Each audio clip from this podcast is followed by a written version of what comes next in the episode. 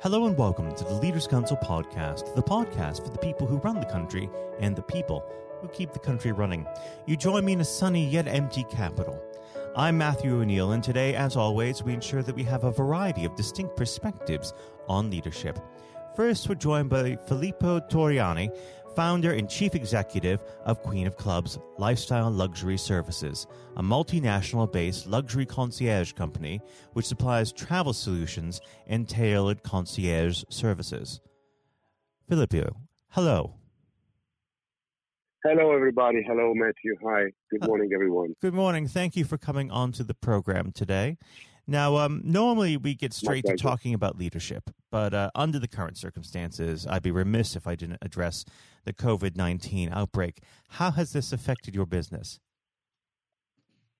Well, obviously, working in travel, this has affected totally our business at the moment. Everything uh, has gone down to zero. The, the business and everything that we had in the book already for uh, the summer has been cancelled. So this is definitely one of the uh, biggest challenges ever since we opened the company 10 years ago. I'm sure. Now, have you had to do uh, quite a lot of work in getting people home from places which you had uh, arranged for them to go?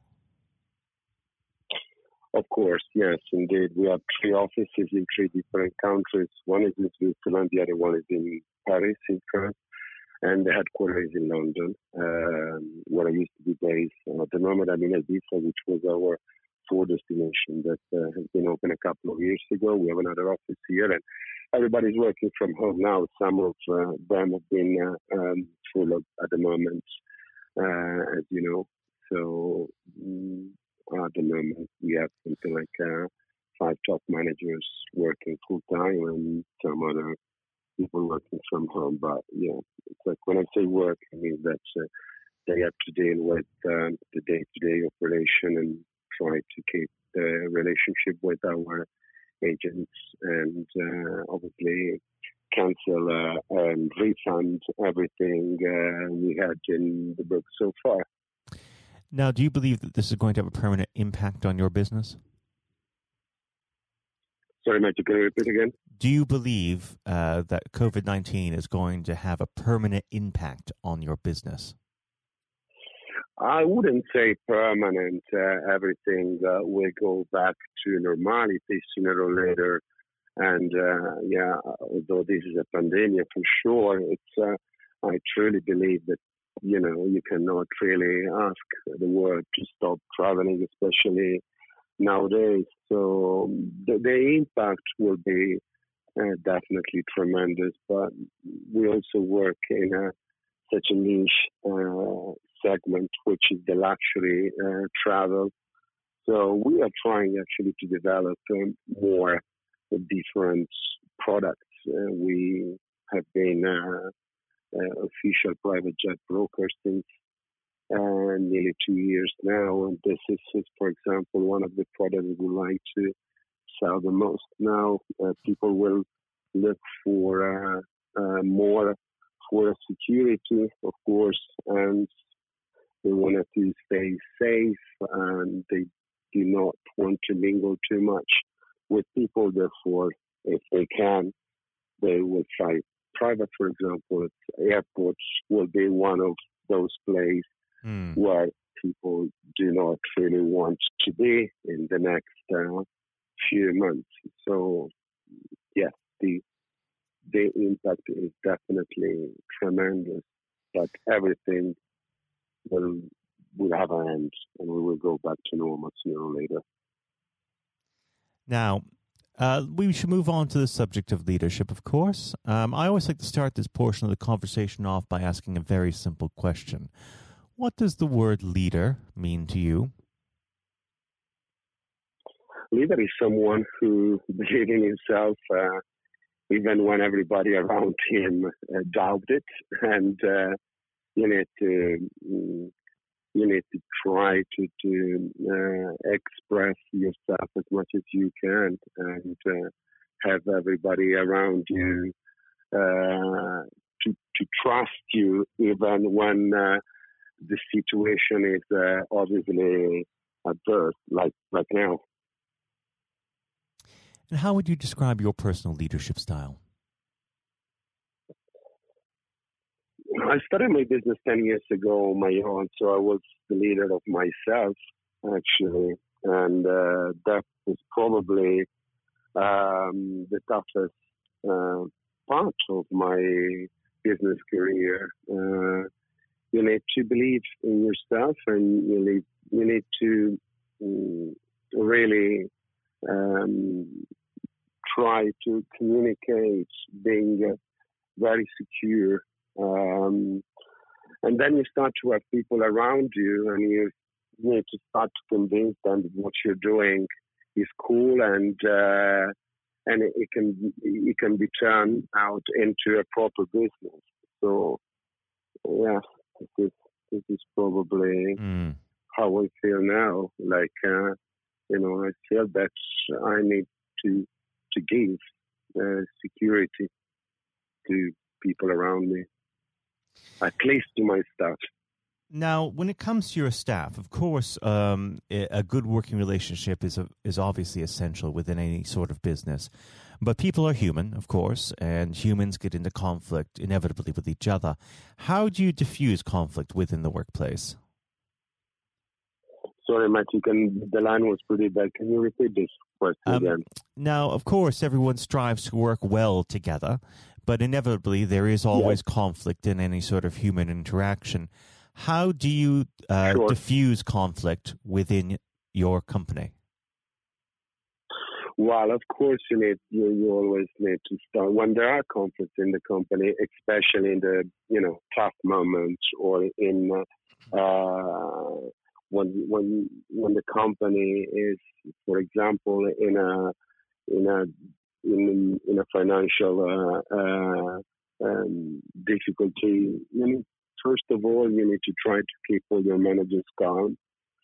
Um, you need to share ideas. You need to try to uh, really share the problems as well. And, and every problem has a solution. So, um, unfortunately, I say unfortunately because this is one of the tasks that uh, a leader should uh, um, always uh, have is to be also a mentor.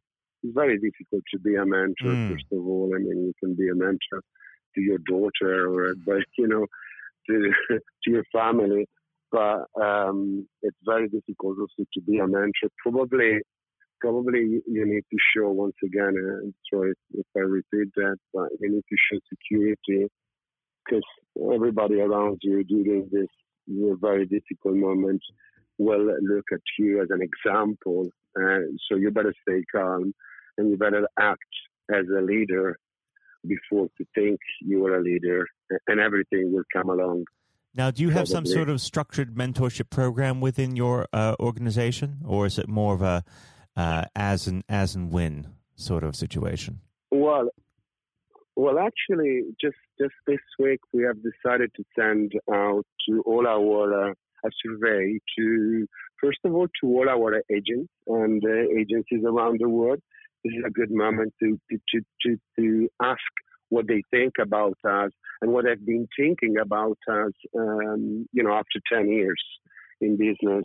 And we're going to do the same actually with our staff. We're sending out a survey to all of our uh, employees asking uh, what they really think uh, in general about our company, but also going uh, deeply into every office, what they think about our procedure and everything, even what they think about me, for example. And this is something we started now. And together with this, we just opened a new internal uh, email, which is uh, actually named Ideas, uh, where everybody is free to send ideas to this email, and we will discuss all these ideas every Friday in order to, you know, to, to keep them as, uh, to make them feel part of the, the company, even during this days where maybe they're not going to be so busy and they stay home. Well, unfortunately, our time together is drawn to its close. But before I let you go, what does the next 12 months have in store for Queen of Clubs? Well, uh, once again, this is a very, you know, we are navigated in a very certain water. Therefore, uh, unfortunately, for everybody in travel now, what is, is very difficult is to predict when this is going to be over and how and when airports will open up again.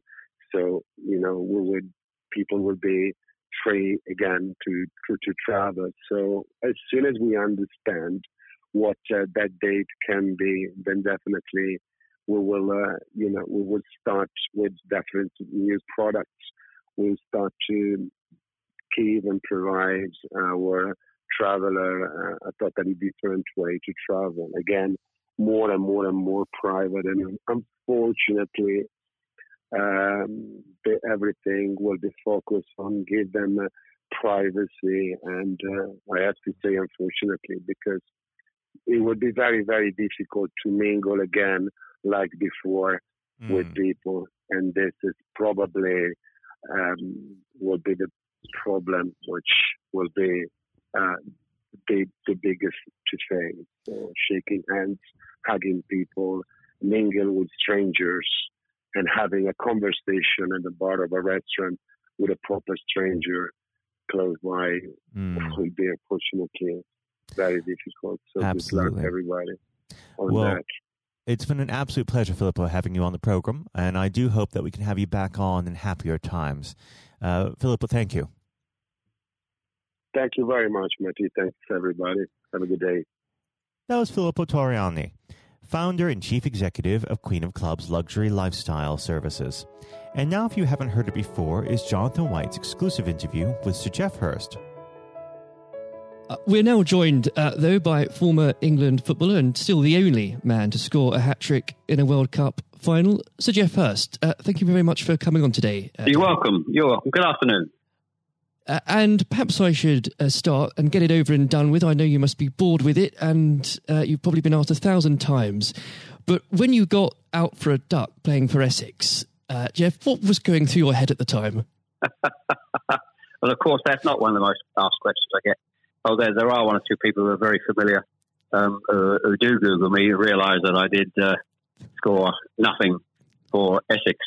Uh, my only game for Essex first team when we played against Lancashire in Liverpool, a place called uh, uh, Aigburth in in, uh, in, Liverpool, many many years ago, 1962, I think that was. So I didn't. Um, yes, I, I, didn't really feel it at the time. It was lucky to be playing. I guess had one or two injuries, um, but the problem that I had was was really messing about between the two sports. That was very detrimental to me uh, over that period of hmm. time, mm. being stuck between the two sports. And I think uh, for those that uh, don't know, there's a there's a, another world that might exist where um, Sir Geoff Hurst was a, a first class cricketer and not perhaps a, a footballer. But um, whether it's business or cricket or, or football, obviously the importance of leadership it can't be understated, no matter what form that comes in. When you were at West Ham, uh, Geoff, and when um, Ron Greenwood first uh, uh, came along, he made obviously some pretty radical changes was this a man that genuinely inspired confidence uh, the first time you'd meet him? Absolutely. I mean, he, he was simply a, a fantastic uh, coach or teacher, if you like, of football. And uh, the, the quite always mentioned when we talk about Ron Greenwood, Harry Redknapp, who was played under him and has been very successful as a player and, and the manager over many, many, many years. He um, he's come across many coaches, of course, and managers during his time over years, I guess he would still say that Ron Greenwood is the best coach he had worked with. He'd worked with. So you're very fortunate. I think you, you, think you're lucky when you come across if you have a great teacher at school and uh, a great coach as we had in Ron Greenwood, and of course a great manager in Alf Ramsey. So to come across people like that of that caliber can have a huge influence on your your career, of course, and, and then your life, and that's that's quite purely the case. Absolutely. And in those early days um, at West Ham, uh, with with a manager obviously like uh, Ron uh, there, it's also important to have uh, uh, confidence with your other players, and of course they become your friends. Who did you look at to at the time uh, when to inspire confidence in yourself? Was it more? Was it Peters? I think probably. Well, I was very fortunate to play with the caliber of the players I did. Again, again, extremely fortunate to play with the captain um, of England and West Ham and Martin Peters, who was a fantastic player. And some, as far as Martin's concerned, I think sometimes he didn't quite get the uh, recognition he deserved and what a wonderful player he was. In terms of inspiring confidence, I always probably say that the biggest influence uh, for me, I guess, would be the captain Bobby Moore. Although he was only uh, about eight months older than me, he graduated through the system probably three or four years earlier. He played for England in 62, four years before the final when I played. And so he, he was more looked upon him more as a senior player, if you like, not as a, a guy with the same age group as me. And I looked at how he how he uh, trained, how he acted, how he behaved, and how he played. And so he he would say, I would also say he was a big influence on me. One thing I would say about leadership, uh, what I do I do understand clearly all walks of life, leadership is at the top is absolutely vital for a, a for a business football team in any walk of life to be successful. And it's quite evident. I was in the motor trade for a long time as well, selling car warranties to car dealerships. And you could almost tell when you walked into the business uh, in a, many of the car dealerships, you could almost tell from the moment you walked in by initial reaction, people came and welcomed you, that the business was well run or conversely not well run at all. And so I understand the, the, the, value and quality of leadership. And that's why I'm very fortunate to, be involved in my career in those early days with two two great leaders in, in Ron Greenwood and, and Alf Ramsey.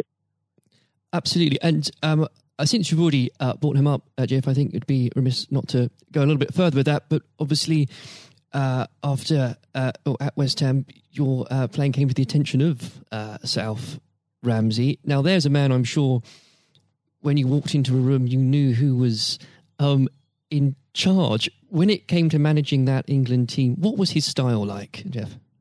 Well, one thing, the first thing I say about Alf Ramsey, he's probably over my life the most powerful influence who had on me um, as a person. Um, mm. Naturally, it happens to an extent because he's got your whole career in his hand. Whether he picks you for England or he doesn't pick you, it can have a, a great impact on your your career and, of course, your life. But yep. he, in that era, I was involved for six or seven years. He, it was quite clear who was the boss. He was quite very, very strict. Probably at a time, maybe overly strict, but at the time you probably wouldn't get necessarily get away with it in, in today's football because it's changed dramatically in how you deal with with players then and players now. But he was the most powerful man I came across, and very few people and he, he, was quite ruthless in getting people out who didn't want to be who didn't want to be part of a group, part of a team. It is important that if you've got a group of people, and that's in any walk of life, they're all singing off the same hymn sheet, and you don't have anybody that's griping or moaning about the system. And if you've got people like that in your organisation, one thing I have learned, and I've taken on in my life, and my family, you've got somebody in the group that doesn't want to be part of it, you, you get them out. And Alf, I think, was was quite ruthless with that in his, his staff. And I think that's one thing, I, one of the most serious ones I think I've learnt over a long period of time. And is there, do you think, uh, a, a, specific moment? I'm sure there's probably dozens, but is there a specific moment, if you could uh, perhaps pick right now that did show those uh, qualities in uh, Sir Alf so uh, sharply? Yes, I think for, for me, certainly um, I think there are instances of players who you thought would, would be in the team or certainly in the squad, and surprising they were not. There was no necessary reason for it, but looking mm. back, I do think perhaps they were people that Alf didn't think wanted to be part of a group. Um, so that that's that's for me. In terms of my personal view, I think that it looked prior to the um, World Cup that I was going to be playing um, in it only a few games before. I was I was playing, and I played with Jimmy Greaves in the game against Yugoslavia only a couple of months before the final. And it looked at that stage as if I was going to be, be playing in, in, the team. but uh, in a couple of friendly games, more friendly games before the final in Poland and uh, uh, Norway, I think, in Denmark, Mm. I didn't. I played two of the four games, and I probably didn't quite replicate my my form that I'd been showing at West Ham and in the early couple of games for England. And he he left me out in the first game of, of the World Cup against uh, Uruguay. He started off with Jimmy Greaves and Roger. So I, I had an impact of thinking I at that stage I like I was going to play, and didn't start because of just a lack of form. I didn't play quite well enough to justify my position, and somewhat fortuitously, I only got back in the team because of a, a nasty gash to shin um, on Jimmy Greaves' leg. And I think what you've said there, uh, Geoff, actually does sum that up really well. And more than that, whilst it's important to have that someone in charge with those qualities, it's almost useless if there isn't a strong and unified team behind them. And there really must have been moments, maybe there weren't, but uh, let us know in that 66 competition, the prolonged pressure on all of you, you know, the weight of a nation, did it get to you? Oh, not for me personally, no. I, I think, and I don't, uh, not for me, not for a second. I think Mm. I was just happy to be, you know, be involved in the squad initially. Um, not at all. I didn't. You're not aware of the magnitude of the occasion, really. Looking back out, out. So I never really felt. People talk about pressure a lot, and it's there, and people players talk about. People talk about it in life. I didn't really feel necessarily feel any great pressure pressure during the time I was there. And what is also important to say about Alf Ramsey, the people he, he left behind that, that were left in the squad after he'd moved one or two players out, the squad were uh, a, a bunch of very hard nosed, professional, uh, top quality people. And that was again the leadership that Al showed. He, he got people in together that were very, very strong personally. Um, uh, and I think that was part of the success we had. We were uh, very, I always describe our, our group as hard nosed professionals. Uh, we have some great players, but overall, they were great, hard nosed professional players. Um, and great quality people who we've kept in contact with, you know, over the years. And Geoff, I've got to ask, and I'm, I'm not making this up, I've genuinely heard that people do ask you whether or not you realise there were people on the pitch at that moment. I imagine you were busy on something else. Well, I, I did some theatre shows last year. They've gone fairly well, and we're going to do a series of uh, theatre shows, in fact, starting this week, over the next uh, two or three months. And uh, at the end of the theatre shows, we have about 20 minutes where we uh, uh, allow the people in the audience to ask questions. And the, there's, I won't mention both, they're too long to talk about both questions. Um, one, the other one's a really stupid one. It's too long for me to tell you. It's absolutely ridiculous. but the, the, the other ridiculous question I get asked did I realise there were people on the pitch? And of course, I jokingly say, yes, I was just about to, to shoot to score the goal. And I looked round, put my foot on the ball, and looked round for a little while and said, oh dear, there are six, or seven people running on the pitch. so that's, uh, I've had been asked that once at one of the theatre shows. so I joke, make a joke about that and saying, yes, I put my foot on the ball and waited, just had a, look, had a glance round, you know. Maybe it does prove there are things that, such as stupid questions, really. Um, oh, yeah, there, are, there certainly are. I've got another one which I won't bore you with. It won't be too long to tell you. Uh, I was in a Jersey, or Channel Island, Jersey or Guernsey, uh, two or three mm. years ago, and most stupid, irrelevant questions absolutely nothing to do with football whatsoever, which uh, was absolutely, but I can use that now because it, it is quite funny. well, maybe another time then. But we, um, uh, well, you want me? I, I can tell you if you want. You want? You got time? I can tell, I tell you if you want. Geoff, go on, go. I think I, it would be silly if I said no at this point. Okay, so I was uh, doing a, a, at a dinner in in the Channel Islands, three or four hundred people, black tie dinner, uh, guest of honor. Mm. On this occasion, I was speaking for about twenty minutes, then allowing uh, questions from the audience at the end of the evening. And there was usual football questions, and then all of a sudden, I had a, somebody at the back who who asked the question. I didn't quite hear what he said. He didn't have the microphone with him. So I said, I didn't hear what he said. Can you please give mm. this chap the microphone so I can hear clearly what he said? So the chap had the mic and he said, when a turtle loses its shell, Is it naked or is it homeless? Right. what, what a question! What a question! Uh, I think that would be in, definitely in the stupid category, wouldn't it? So we had a laugh about that. Is, uh, well, uh, and we, you've got to have a patient of a saint, I think, sometimes to put up with well, things no, like I that. just But then again, I found it amusing. I just found it amusing. In fact, some of the audience found it highly amusing as well. So it did, uh, um, it did make again, if laugh you that put- if you can put up with my questions, you can probably put up with uh, anything. Um, but there, there would have become a point, though, um, Geoff. I think um, you, you were a young man when obviously this happened. When you must have realised that people, teammates, began looking at you for leadership. Um, is that something that occurred to you, or did you just realise that by by one way or the other, people actually begin to look up for you for inspiration? Well, possibly. That's never really struck me until you've actually mentioned it now. Quite frankly, it's a new a new question.